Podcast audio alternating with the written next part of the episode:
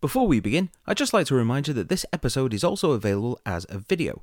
So if you'd like to check out myself and Andy in all our uh, glory, then head over to youtube.com forward slash at Poddywood. Welcome, welcome, welcome, everyone. It is Poddywood yet again, and Poddywood interviews, I will add. Uh, as you notice, Steve has not opened the show, and for good reason. We got rid of him this week, uh, mainly because we wanted to bring in a bit of uh, New York culture to the show this week, which obviously you need when you live in Wythenshawe. Um, it's going to be interesting because not only is my co host this week from New York, but also our guest is as well. But he's not in New York, but I'll get to that in a moment. But as always, Hmm. I'm Andrew Roger Carson. Thank you very much for joining us on Poddywood. Joining me this week as my co host, all the way from Bushwick, Brooklyn, of course, it's Jonas Barnes. Jonas, how are you? I'm good, man. How about you? How's everything going over uh, over in the UK? Oh, it's going terrible. But, yeah, but that's, that's just the UK. We're, we're going to play yeah. a bit of a game tonight to see who gets the police sirens in the background first. And I'm betting it's going to be me because you've already had yours before we went on air. Yeah, we had a bunch over here. Also, it's like it's so hot right now in New York. It's so gross. So naturally, we wanted to um, bring a bit of home spirit for you, and we're very fortunate this week that we have, uh, in my view, an amazing uh, New York director. If you have seen uh, fantastic movies such as Catfight or Applesauce or um, The Misogynist, you'll know this name very well. He's very well regarded in the New York independent film scene, and for very good reason. And today, he's joining us from North Carolina, so I don't know if we will get a completely different set of sirens in the background. but it's our absolute pleasure to welcome as a debut guest here on Poddywood also. It's Onur Tukel. Onur, how are you? I'm good, Andrew. Thanks for having me on the show. And Jonas, it's, it's good to see you and hear you. Yeah, in North Carolina, you're not going to hear sirens in the background. In Charlotte, you're going to hear church bells, you know, going yeah. off every every couple of you know every every hour or so. There's like church bells going on. So I'm in the South. Yeah, I'm in the South. I got out of North Carolina just uh, as a vac- out of New York as a vacation or whatnot. So, but but it's hot down here too, you know. So, but it's good to be on the show. Thank you for the nice introduction. No, definitely. Um, I say we we tried to make this episode work uh, a couple of times, and I, I think uh, we always got to thank Gino Pesci for uh, the introduction for forwarding you onto this show. And it's been great because me and Jonas, uh, we have spent probably the last week uh, binging a lot of the work that you have nicely enough sent over to us to to research. Oh, that's cool. Yeah, I- I'm curious. I'm going to be curious to know what you all think of all these. Uh, so, as a filmmaker, um, I feel like it's sometimes you feel like it's a betrayal to shit on other people's movies because you know how much goes into it, how much time, Yeah. how much of your soul at what you're revealing. I mean, you're very exposed, so it's hard to shit on a movie sometimes. Knowing of what everyone goes through, but at the same time, I feel like the culture has become so lax. We're in this place, which is it's a nice. We're let's be nice to everyone culture, which is let's not shit on anything because you know it's going to hurt someone's feelings, you know. And I don't, and I believe the opposite of that is true with art. You should be brutal when it comes to art criticism, you know, because Yeah. it's it's if, you know if you, if you have a an abject reaction to something or a very strong reaction and you just hate something, you should be able to speak it out. Uh, how can you portray what you're portraying on screen and do it in such a jocular fashion in such a joking way um, but then I don't know. In art, I think anything goes in art. Anything should be allowed in art, and that was kind of my point. Yes. Because I feel like there's been this backlash against comedy, and that comedy has become the last thing that comedy should be is neutered, or that you should be cautious when it comes to comedy. I think there's a way to be conscientious about comedy. I agree with what George Carlin says about going after the uh, not going after the underdog, although I do that sometimes too. But but it, it, it's it's a it's a big big subject, you know, uh, freedom of speech, especially when it comes to art. And I think for me, I've always had a big mouth. And when someone says you can't say something, I'm always the asshole in the classroom that's, that's saying it. I'm saying it just because I'm not allowed to, you know. I was gonna say, Andrew, you brought me on with a perfect guest because me and him are just me, me and him are right on the same wavelength there. Uh, I knew this was going to be a great one to break you in with, Yeah. Jonas. Um, okay, in looking back, uh, obviously your first movie, uh, as far back as I can go, and I can't find it anywhere, unfortunately, uh, was a movie called House of Pancakes. This was back in 1997, so you kind of really got your start really small and independently.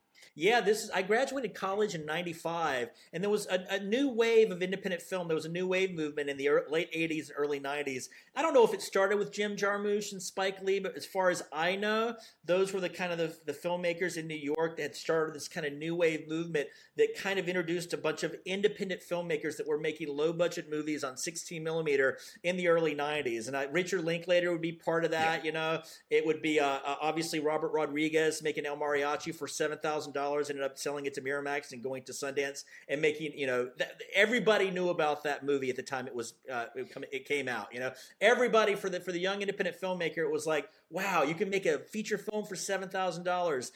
I don't know. I guess it was the punk rock of, of film. There was the Hollywood film, and then there was the low budget independent film that I would go to see religiously and go rent movies from. And those are the movies I wanted to make. I wanted to be Neil LaBute. I wanted to be Kevin Smith, of course, with Clerks. So when I graduated from college, I saved up money. I worked all summer. I saved up about four or five thousand dollars.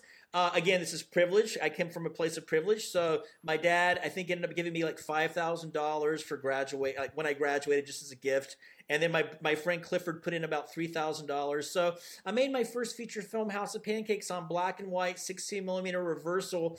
Um, and we kind of took the same format as like Clerks, which is that movie takes place in basically in one setting and we made house of pancakes in one setting which was a house.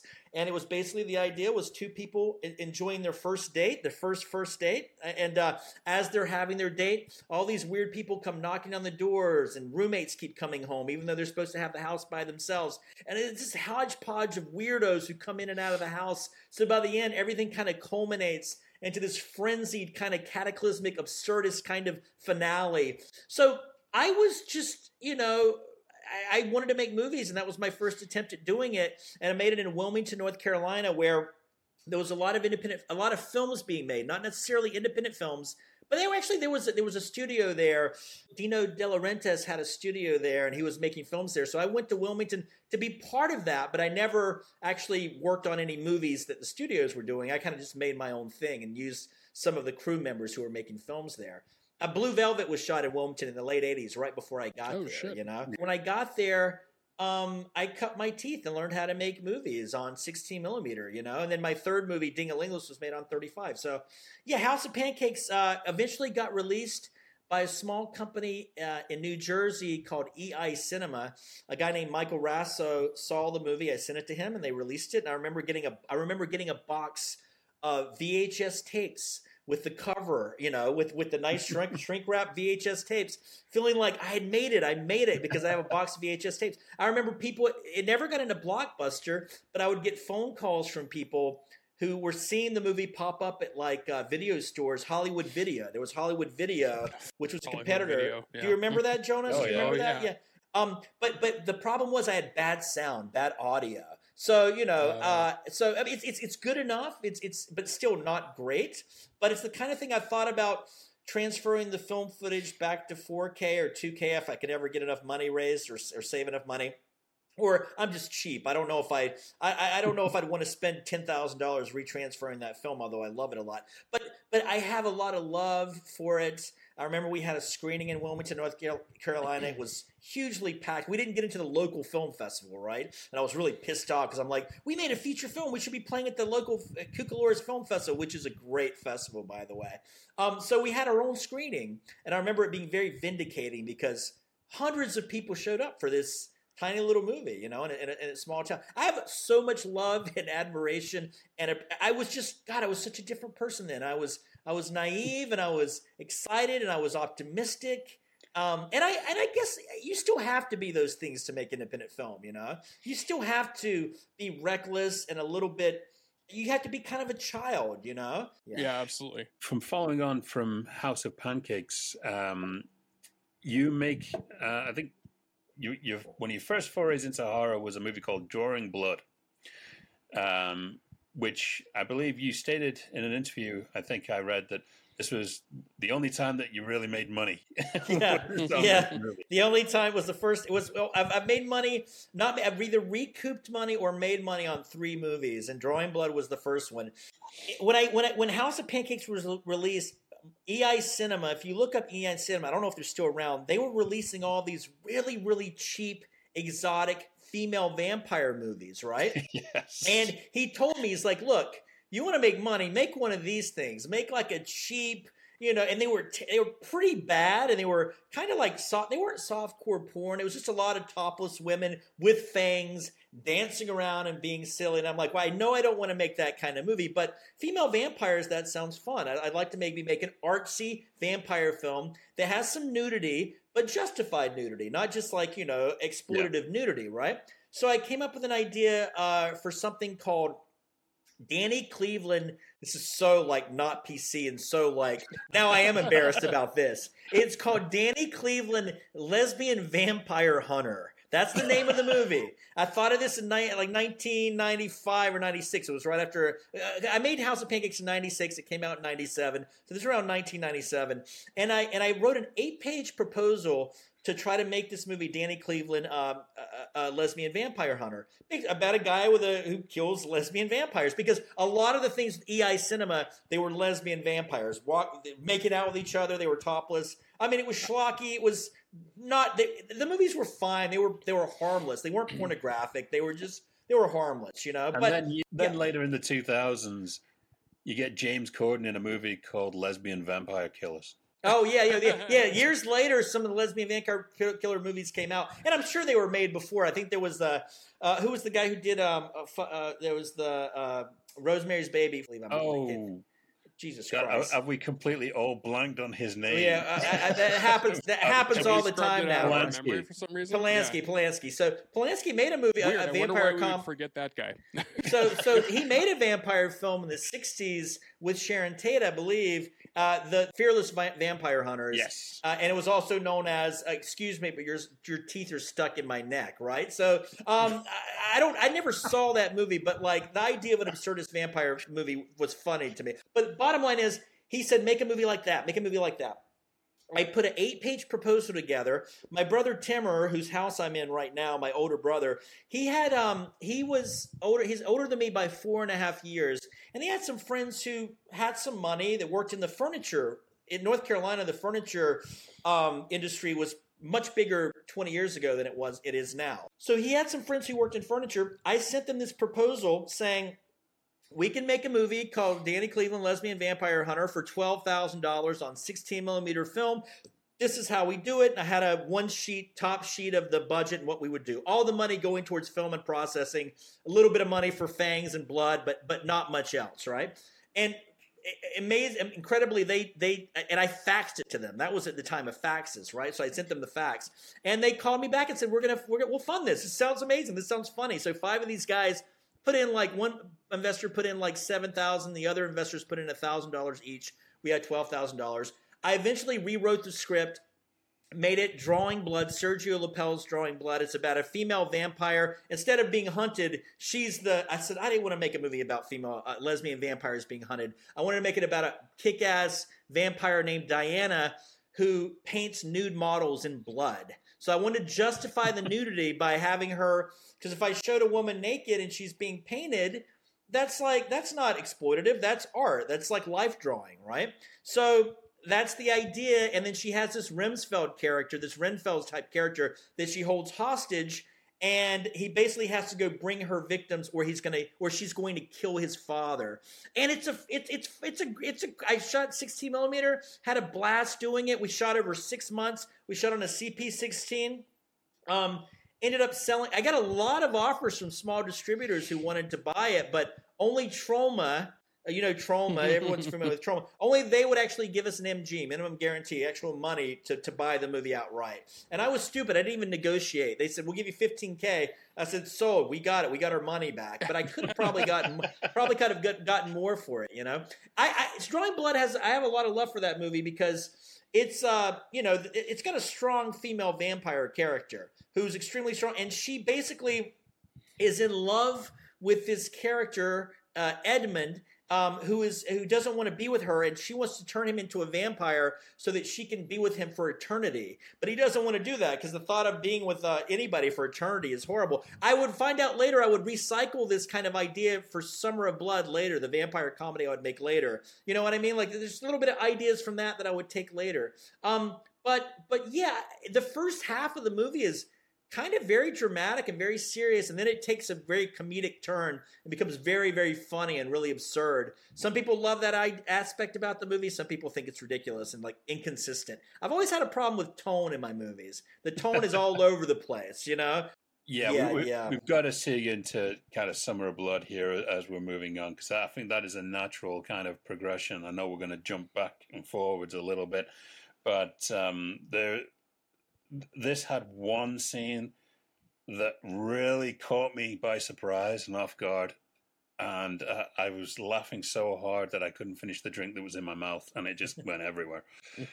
and it was the all I've got to say for the people who haven't seen it, and hopefully we'll we'll get a clip in here. All I can say is, can you sign? oh, yeah. Uh, I was trying to talk to this guy. His throat's been torn out, and I'm asking him to sign language. Some people thought that scene was a little bit. It showed my character was too detached, too obtuse, just too cynical, and they had a hard time connecting with him. They're like, they they suggested that I cut that out because they're like, maybe oh. show him for a little bit, but don't go on and on because it shows that your character is completely untethered to any humanity. He's so out of it. Like he's not even just to talk to a guy. And then of course I, I get blood on my hands. I make the AIDS joke, and then I ask about the tampons. I think that stuff's. I, I, thought it was funny ten years ago. I don't know if it'd be funny now. But um, actually, that's not true. I watched it a year ago because I did a commentary for a Blu-ray, and I thought the movie was even more, even funnier because we're in this place of inappropriateness. You definitely you're not supposed to make that kind of humor today, but I think you know, with with all of my humor, it's showing the buffoonery of this guy. It's not making fun of other people, it's making fun of myself. I'm making fun of my own detachment, my own entitlement, my own fear of death, fear of commitment, fear of everything. So in order to in, in order to be less afraid of things and actually acknowledge the fact that hey, I'm afraid of this stuff. Let me mock everything. And I think Summer Blood is a perfect example of that. At the end of that scene, what's supposed to happen is they actually take a selfie with the guy after he's dead. They take a selfie of themselves, and, it, and, and, and and and we didn't we we didn't include that in the cut because that was way too, I think, flippant or cheerfully disrespectful to someone who just who just died. You know, but um, oh man, Summer of Blood changed my life. That it got into the Tribeca Film Festival. We were kind of the talk of the town in 2014, the week that it came out it led to me making a couple of movies with MPI Media Group, Applesauce, and and Catfight.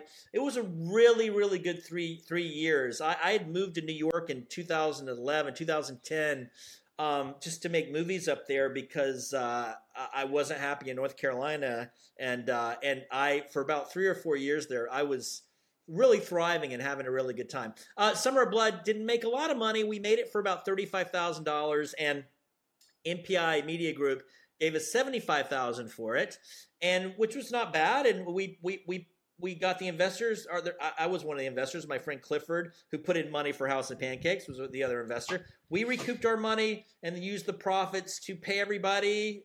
You know, some uh, a little bit of money that wasn't bad. You know, for somebody who worked on the movie for three or four days, they acted in the movie. We gave them a check for fifteen, sixteen hundred dollars, and uh, yeah, so we didn't make any money, but we yeah. paid everybody back, and it was it was just beautiful, man. I, I felt um, it was just an exciting time. Before we jump into Catfight, I want to ask you something about like the filmmaking process in New York because first off, it, the fact that you made uh, Summer of Blood for you said 35k, yeah, that's fucking crazy. There's oh, no way. Like watching that movie, there's no way I would have thought it was that low. But so oh, like thanks, you man. definitely did a damn good job with that budget. Yeah, definitely in New York, especially for independent film, you kind of have to do some guerrilla filmmaking tactics. Yeah. Like, is that something you have run into with any New York filming at all? Oh man, well, God, there's so many things to say about that. Let me see if I can go, go through in order. Um, first of all, thanks for saying that Summer of Blood looked like it cost a lot more than thirty five thousand dollars. When I was in France, I showed um, I showed Summer of Blood at the Champs Elysees Film Festival, and one of the the French, of course, notorious for being so blunt and curt, which I love.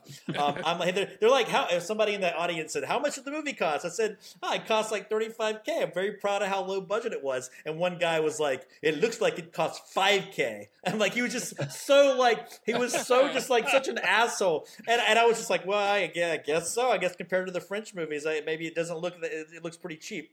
The guerrilla aspect, um, that's one of the reasons I came to New York to make movies was when these DSLR the cameras came out because we shot Summer of Blood on two Canon 5Ds, which were like three thousand, four thousand dollar cameras, and uh, we rented them really cheap, and we shot them. You know, you just hold them; they're like little still cameras, and it was just easy and mobile to shoot on the streets of New York. And you could shoot with a crew of seven or eight people, and it was easy to get around. You didn't have to get um, permits. In fact, one night, late at night, we're shooting on the streets of New York. Um, I've got my fangs in, I've got my shirts covered in blood. Um, and a cop pulls by and stops, and we've got like seven or eight people on the street. And I'm, I'm thinking the police officer is going to say, hey, you guys need to shut it down and, and, leave or show us your permit. I'm like, officer, is everything okay? And he just looks at me and he, he smiles. he says, you look awesome, man. And he, and he, and he, dri- and he, and he drives away. I remember hearing about Lost in Translation, which was the Sofia Coppola movie that was made in you know Japan with, uh, with Scar- Scarlett Johansson and, and uh, Bill Murray. There's that final shot. Remember of uh, remember oh, what yeah. I'm talking about? There's that final mm-hmm. shot, supposing when they're on the street and he whispers in her ear. Suppose supposedly, if I remember correctly, they just went out there and shot it with with one camera and like I said, so it's like and they got all those extras walking by.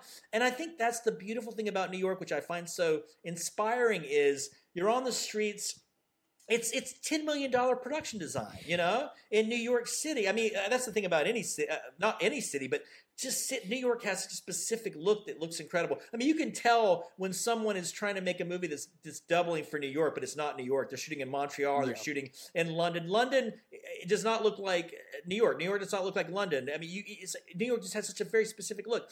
Friday the Thirteenth Part Eight, which I saw opening night when I was in high school. I mean, I I had been to New York a couple of times, but I didn't know the damn difference. And uh, I still loved it. I just loved Jason being in Manhattan, even though he wasn't in Manhattan. Even though the last thirty minutes, he was only in Manhattan for like thirty minutes, and they didn't take advantage of what they really could have done with right. it. I still appreciated it. Um, yes, guerrilla style New York, low budget films. I would love to make higher budgeted movies.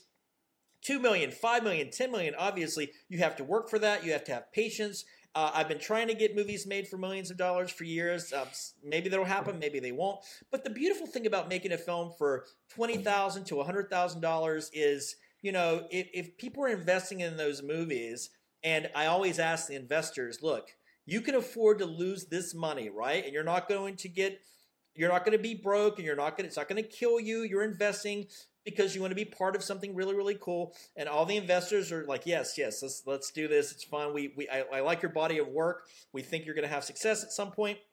They're wrong, but, but, but, the, you know, they're, they're still investing. And, and, and it's fun because there's not a lot on the line. If you, I mean, if, if you, obviously you want to get the movie made and you want it to be good, but there's a, it takes the stress out of it. So you're, you're having fun. It's it's more fun, you know what I mean? Like and that to me is what it's all about, enjoying the process and having a good time. It's still stressful sometimes and and sometimes it, it can be um, horrible experience, which I've had on movies before, but uh, just being on the streets of New York again, that is why I came there, and that's why it's been such a beautiful 12 years. But at the end of the day, if you enjoy the process and people are coming together to help to, to help you act to, to help you make the film, to act in the film, it's not about money, it's about the experience of making art together.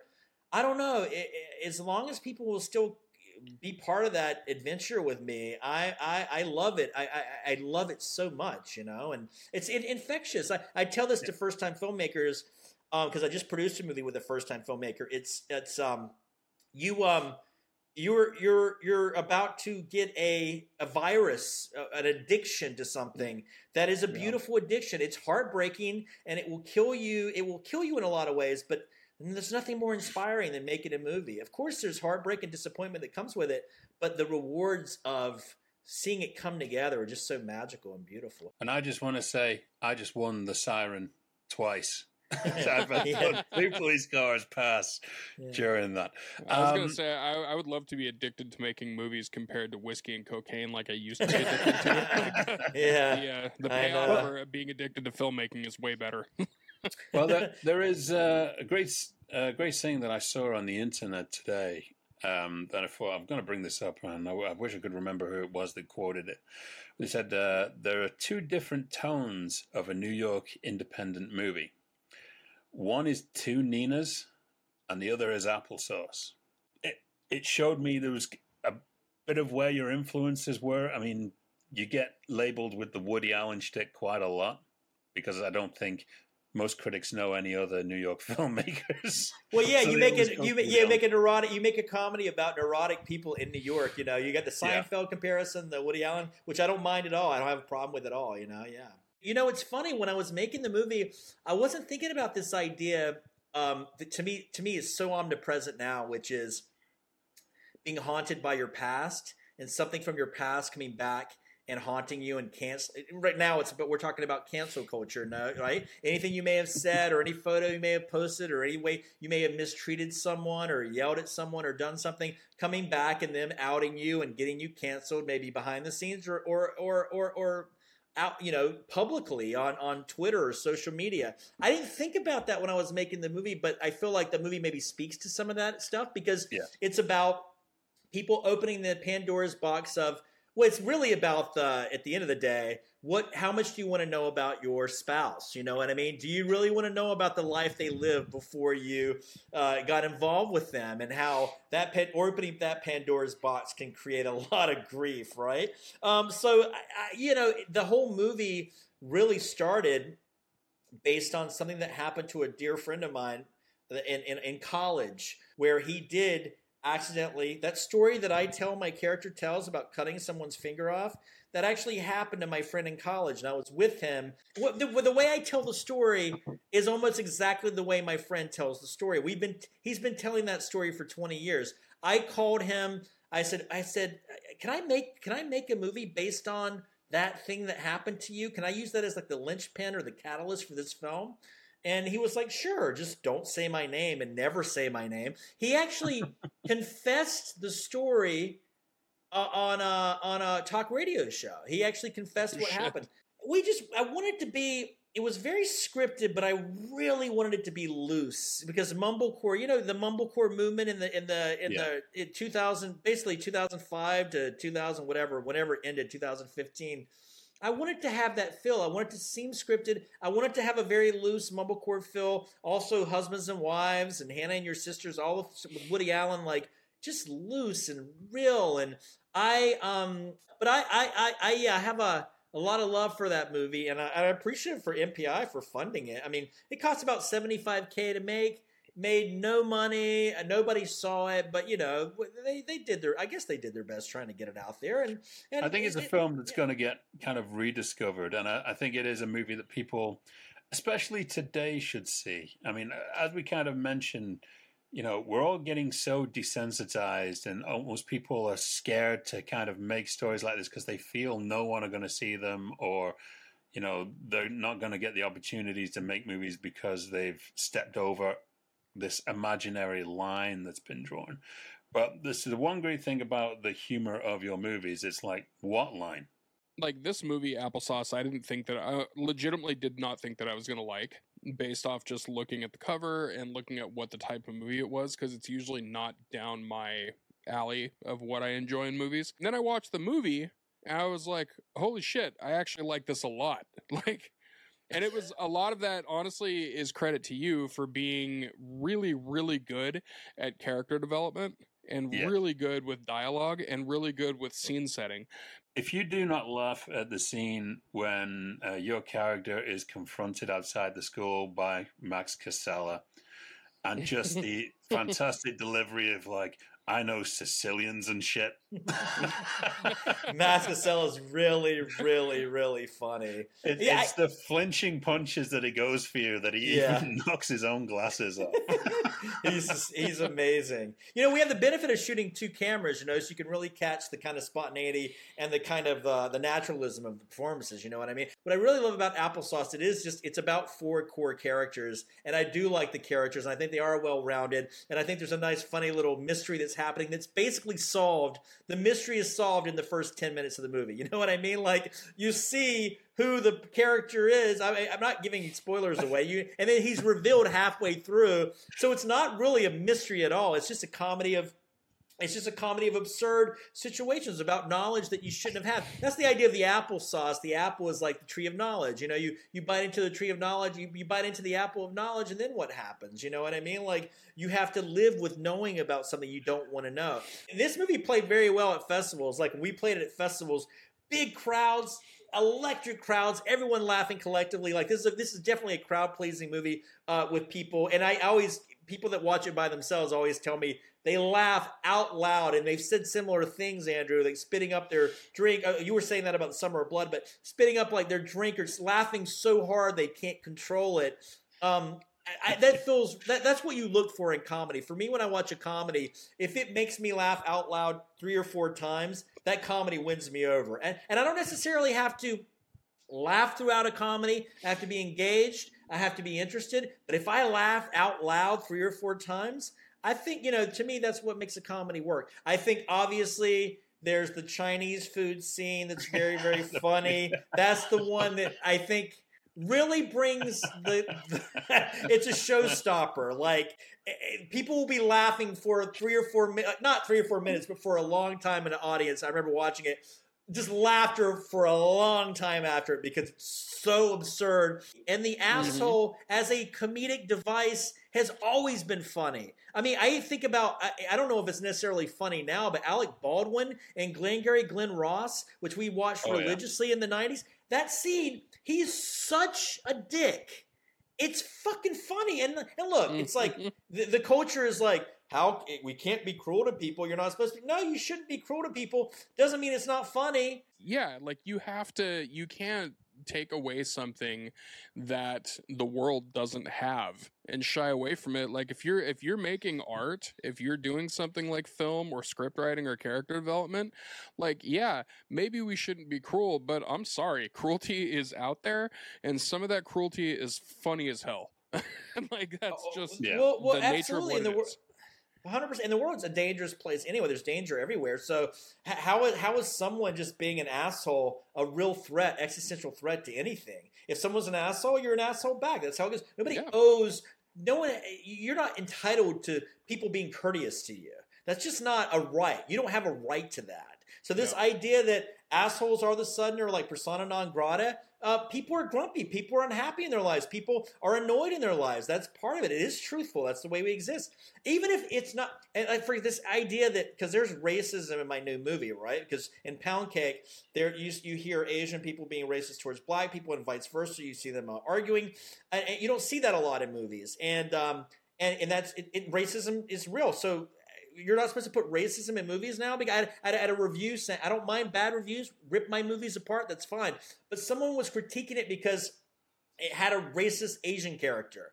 That's the reason to cri- critique the movie because there's an Asian uh, racist Asian character. So racist racism doesn't uh, uh, exist. Asians are completely like you know uh, exonerated from racism. It's absurd to me. Um, I, but I gotta say also what I love about uh, Applesauce was the first time I got to kind of work with Max Casella, who's amazing actor and what a pedigree of work he's done.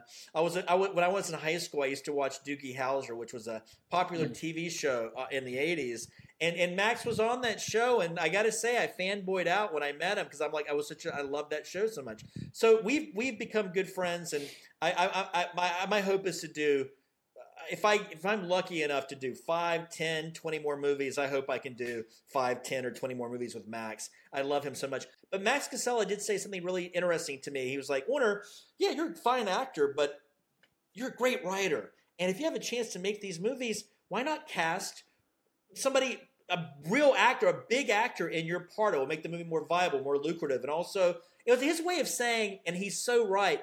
Listen, I'm Max Casella.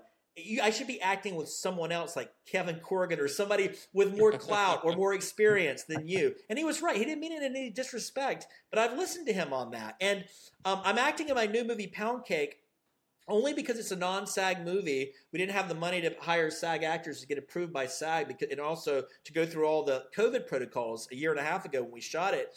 Um, but so that's why I cast myself in it. But in the future, if I ever, if I when I cast Max Casella and other SAG actors, yeah, I'll, I'll find somebody else to play. Max will probably play the role that I would play myself, you know, or or Kevin Corrigan or Craig Bierko or, or whoever will will be generous enough to to act in my movies, you know. There's there's something to be said about not being in the system, so to speak, because yeah. like what we've talked about this whole time about with independent film and with you know what you can do on this budget and that budget and all those things and not being in that hollywood system allowing you to take more risks and everything that's how you get a movie like terrifier 2 because yeah, like exactly. like terrifier 2 was made for $250000 which when you see the movie you're like there's no way that was made Yeah. for $250000 but also like not to go off on anything on this but just to give an, uh, like an example of it the amount of cruelty that is in that movie like in the kill scenes and stuff is something that a hollywood studio would never touch. Like yeah. it makes like evil dead rise look like the care bears yeah yeah. But, but also i think in the first one too doesn't he hang up a woman and saw her in half Yeah, vertically? Now okay imagine if someone said well you can't do that because um my you know my friend died and uh, someone stabbed her and killed her of course which is terrible and horrible but imagine the same idea like i'm offended because i have someone close to me who died. Not like that but it, wa- it was terrible. And it's like you you can't imagine like the outrage like you're not allowed to do that which is okay you go to a comedy club knowing that people are going to say things that are that are offensive or inappropriate or that are just something you've never heard before a new take on a joke you've never heard before. And it, it, it, why is that like allowed to be able to say you can't say that because it offends me how is someone being sawed in half not offensive from the from, everybody's offended by something. Everything is grotesque but we go looking for catharsis. We're looking for something we've never seen before. And uh, again, it's the way of escaping the dread or the uh, of the world that we're living in, knowing that we could die at any moment, knowing that nuclear bombs could drop at any moment, knowing that anything Mhm. could happen. It's some kind of catharsis. The feeling of safety of saying, "Look, the world is absurd. It's violent. It's nasty." But I feel almost reassured as I'm watching this that this isn't real. I don't know the, the what what it is behind it. I just know that in art yeah, thank God Terrifier 2 exists. And, you know, some people could poo poo it and say, well, a $250,000 movie, when's the last time a $250,000 independent film was released uh, independently and made $10 million in a theater? Um, some people might say, ah, well, that's the only way a movie, an independent film, could get released these days. And what is that saying about the the current culture? And what is that saying? That independent films should only make hyper ultra violent movies? Um, you could take that line too, but but it's like what? Look, make it make an interesting movie, get it out there. I feel like people should put movies in theaters, and they should never go to streaming. We should go back to like '80s, uh, Yeah. the eight, go, The just, just. Blu-ray and theater, and maybe two years down the road or a year down the road. And if you can get a bunch of people to be loyal and not have assholes leak it online, that there give it something. It's like seeing a band that you really love that only gets to Yeah. play from city to city. I don't Yeah. know. I mean, there are alternatives to this. You know what I mean? Like building a mystique that's not based on, hey, let's just dump it on streaming when anybody can watch it or turn it off and they're not even paying for it, so they have no investment in it. Build the mystique of the theater again. I don't know. An, in, in independent film in theaters, uh, Terrifier 2, what a, what a great success story. by no means should you tell somebody that they can't make that. Like that's bullshit. Like you can't tell somebody you don't get to make that art because that art pisses me off. Like sorry, that's not how it works. Well, you can't walk into the, you can't go to the theater and see Terrifier 2 and complain about it being too violent. This was Right. too violent for me. What I I didn't pay for this. Yes, you did. You should have known. You can't go into a comedy club and then be offended because anything goes in a comedy club. I will say this. I watched Three Amigos uh, a couple of weeks ago again, just as comfort food. You remember remember that movie from the Yeah. uh, from the Oh, from yeah. the late eighties? And I thought I haven't watched this in a while. Let me watch this, and it was perfection. And I laughed and laughed and laughed, and it's such clean humor. You know what I mean? I gotta say that I'm like, wow. Now, what a challenge that would be to make something funny like that. That is like not not trying to be offensive. That it's just purely absurd. It's almost got like some Buster Keaton. It's very Mhm. physical. It's very silly. It's very vaudevillian. Um, and I and I, I don't know. I think that would be a good, interesting challenge to do too. But I but also uh, again the it, it, we we've we've to advance so far with horror films I- and and, and vi- ultra violent horror films. Uh, you got to keep pushing the envelope and seeing how far you can go with it, and there's an audience for it. So Well, speaking of violence, we've kind of got into the a film that really, really kind of put you on the map a bit in the eyes of quite a few, and that, of course, would be Catfight. yeah. Now, um, me and Jonas, we, we got into a bit of a discussion uh, uh, in regards to Anne Heche because we were talking about um, obviously how quick people were to turn on Anne Heche, but Catfight kind of came at a really good time because this was for many the first time people had seen Anne Heche in a while uh, in leading a movie.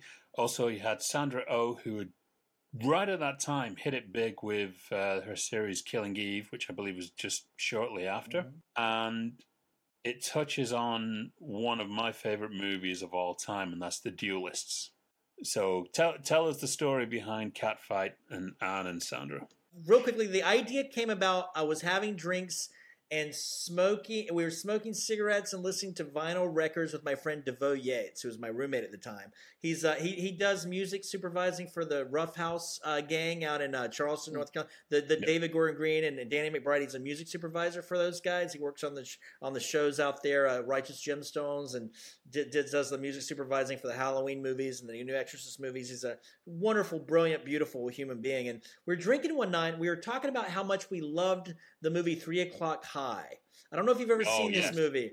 Fucking Incredible. underrated, brilliant comedy from the '80s. I haven't seen it in a long time. Casey Siemaszko is uh, the uh, the actor. A bunch of other actors, no name actors, but great, great comedy. The the the bully, this bully challenges a nerd to a fight. They have to fight at three o'clock after at, at the high school, and so we've got eighty, uh, we got seventy minutes. The first two acts of the movie, the nerd is, nerd is just trying to get out of this fight because he doesn't want to fight the bully, and so we have all this anticipation, a lot of comedy, a lot of hijinks, a lot of brilliant, just funny, absurd situations. Very, very entertaining and very, very stylistic. we we talked about how much we love this movie and why do we love it so much because the, the anticipation of the final fight. And we because we you know what's going to happen? There's so much suspense. There's so much there's so much anticipation. So we kept thinking about that and for some and then somebody thought of the idea cat fight. What if we make a movie with two- women fighting called cat fight? And it was like a light bulb went off our heads. Imdb is there a movie called cat fight? How is there not a movie called cat fight? Let's make a movie called cat fight. This was this was probably in 2012 or 13 or so uh, we'd made a movie called richard's wedding together. Um we wrote a script together called Catfight, but it was about uh, women in an advertising company. There were two sets of women, young women in their 20s, all competing for two women were fighting over the same guy. The one woman, one girl was uh, dating this guy. A girl from a competing advertising agency is sleeping with the guy, and they end up having fisticuffs at the end of the movie. It's uh, it's about you know you know the Bechdel test is right? Completely fails the Bechdel test. Everything is in relation to this guy. The women's both women, their happiness is is all contingent on this guy winning this guy's love. We wrote it. Um, MPI, w- they ended up funding, uh, buying Summer of Blood, uh, funding Applesauce. They said, "What else do you want to do?" I was like, "Well, I've got this script called, uh, uh, uh, you know, Catfight that my friend and I wrote, and um, it, I, I, they're like, yeah, if you want to make this, we can make this." And I read it, and I just, I didn't connect to it at all. I don't know if it was the culture or whatever. I was getting older, but I didn't want to make it about young women fighting over a guy. I wanted to make it about older women fighting, blaming the other woman for the loss of a child, uh, because both women.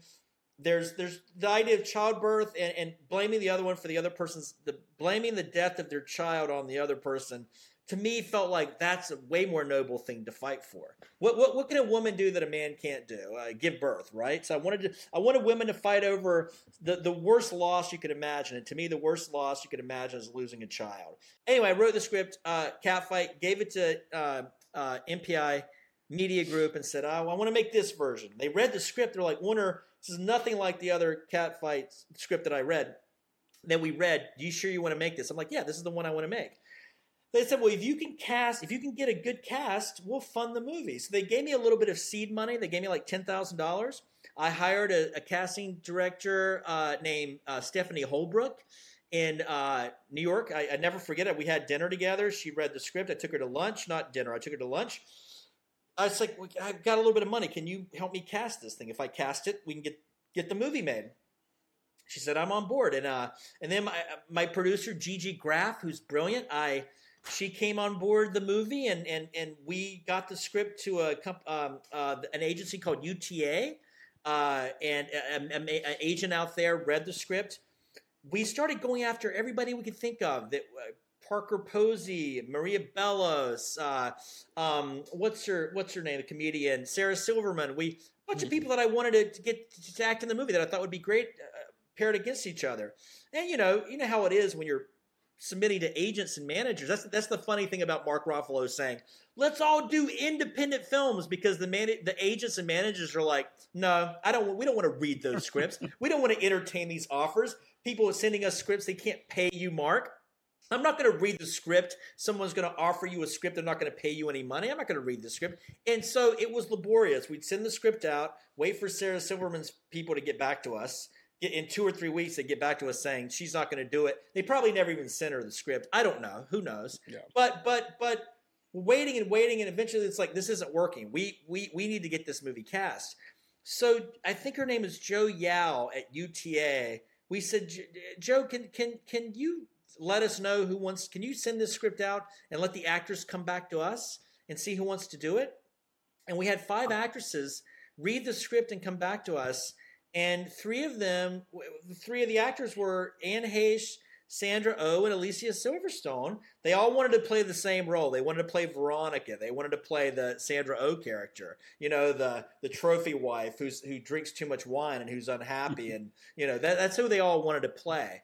Um, and but I talked to Sandra first on Zoom. We had a conversation and uh, you know, it's funny because she had done Grey's Anatomy, right? It was a very popular TV show. She was making a lot of money, and that show was over, and she had not really been in much for, the, for a few years after Grey's Anatomy. I told my I told MPI Media Group, they're like, "Great, that's awesome." And then when you have Sandra O oh attached, then Anne H is like, "I get a chance. I'll, I'll act with Sandra O. Oh, sure, I'll do the movie and I'll play the other character." Alicia was awesome and amazing. I remember our lunch together. She wanted to play either either role. She wanted to play a Sandra's role, and I'm like, Alicia, this is this role is for like you're you still look to me alicia still looks like the same uh, actress from clueless she still has she still has a youthfulness to her I, I, didn't buy her as a as the age of the woman i wanted to play the role and also i cast anne and sandra they just they came first and i'm right. like alicia will you play anne heche's you know lover her partner and she's like, okay, I'll do this. And but I want you to. She didn't like the way her character was written on the page. She said, I'll do this when her.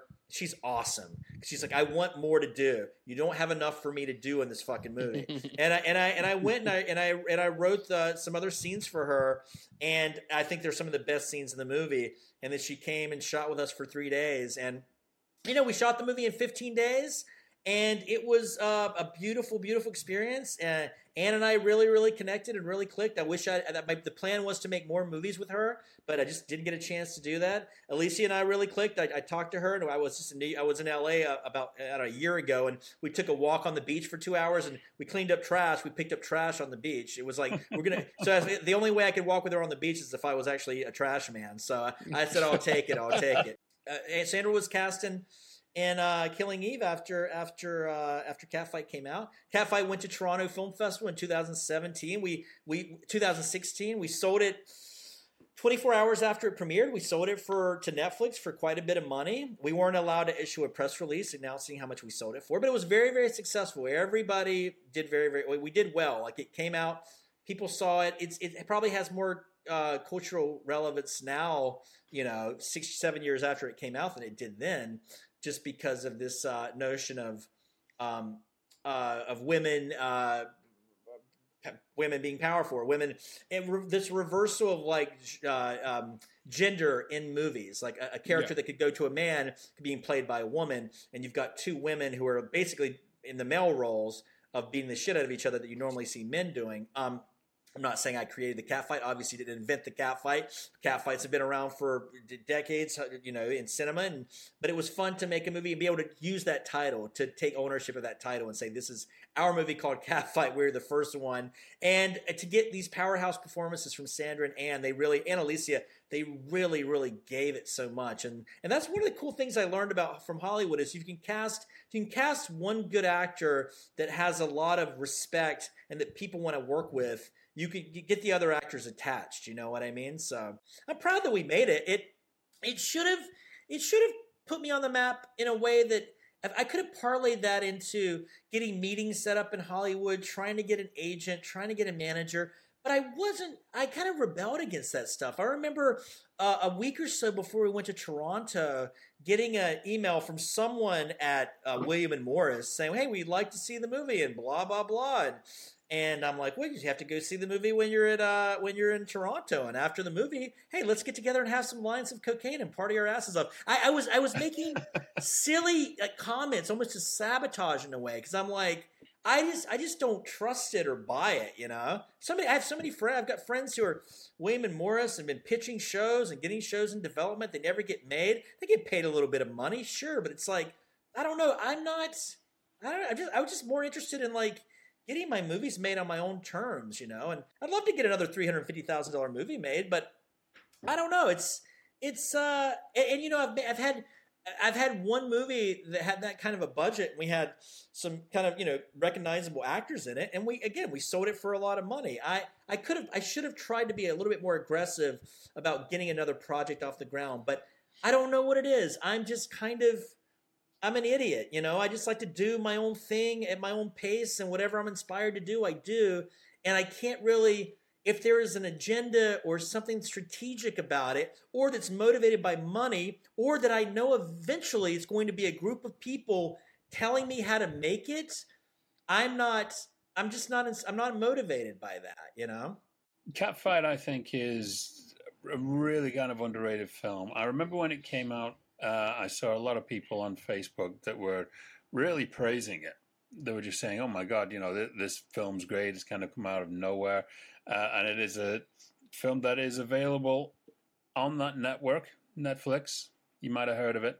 It's not changed its name to X2 yet, like other platforms. right. Um, and you should definitely go and check it out. And the thing is, Onur, your, your career is incredible, and we can't even cover it all in one episode. We are going to have to have you back. I'd love to be back, and I, the best. I think the best idea is like uh, I have like there's a stopwatch or something where I have like a minute and a half to speak, and when the and the beeper goes off, and I can't, and I have to stop talking about it. You know, No, no, you're not. You're not a rambler. You're passionate. There's a Well, big I- difference. There's a yes, big there's a big difference. We, we have had some guests on in the past who have had extensive careers of like 30, 40 plus years, and we struggle to get conversation out of them for an hour.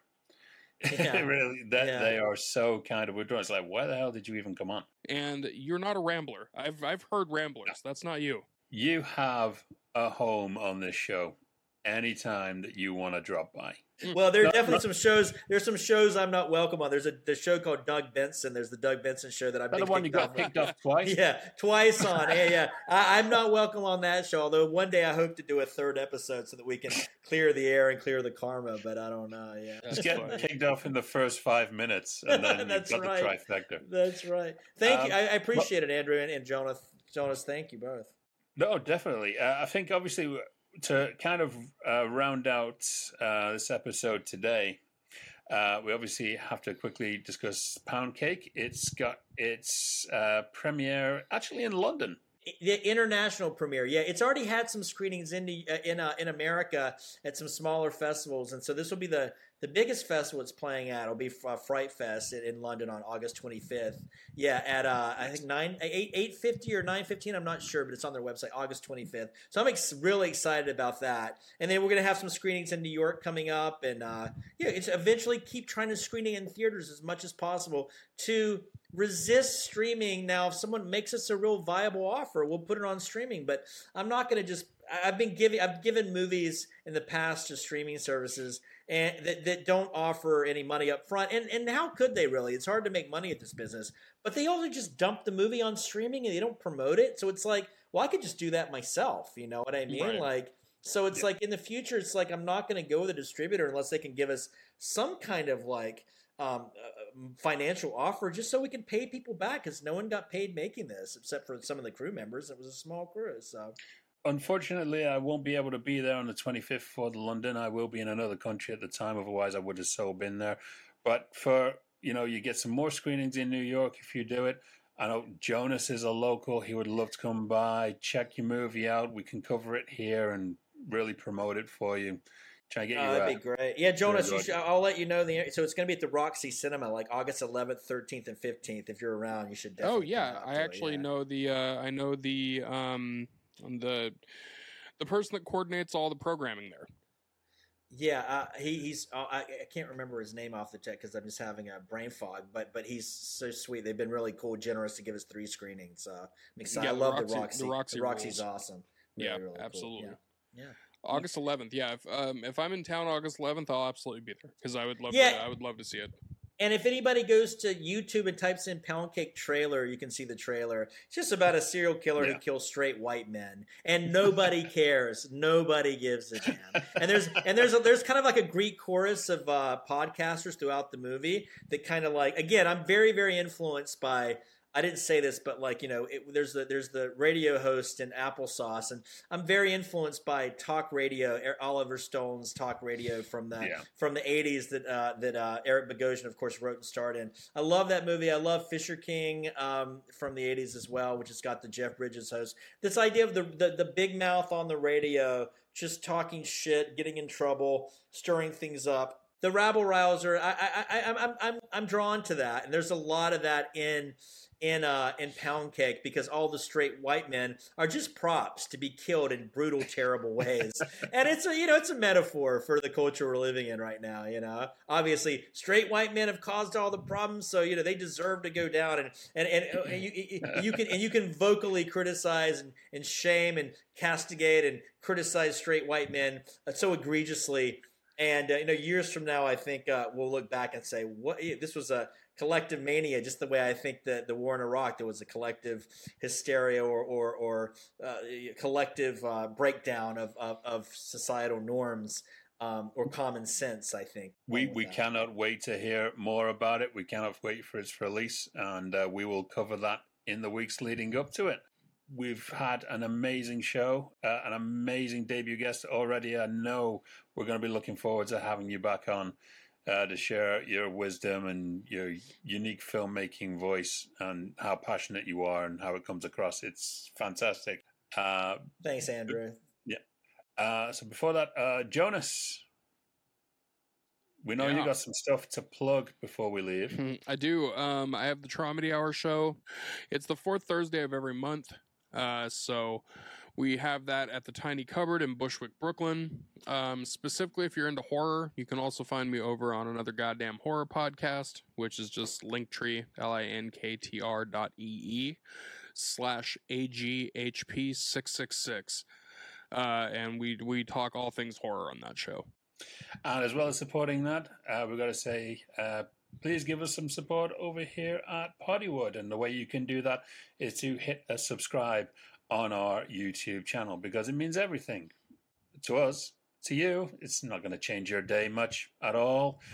Yeah. Uh, if you uh, want to send us some money your way, you might as well do it through our Patreon page, which is where you can get early audio versions of these episodes early, plus exclusive. Uh, you can find us on our official Facebook page. You can find us on, uh, can we call it Twitter anymore?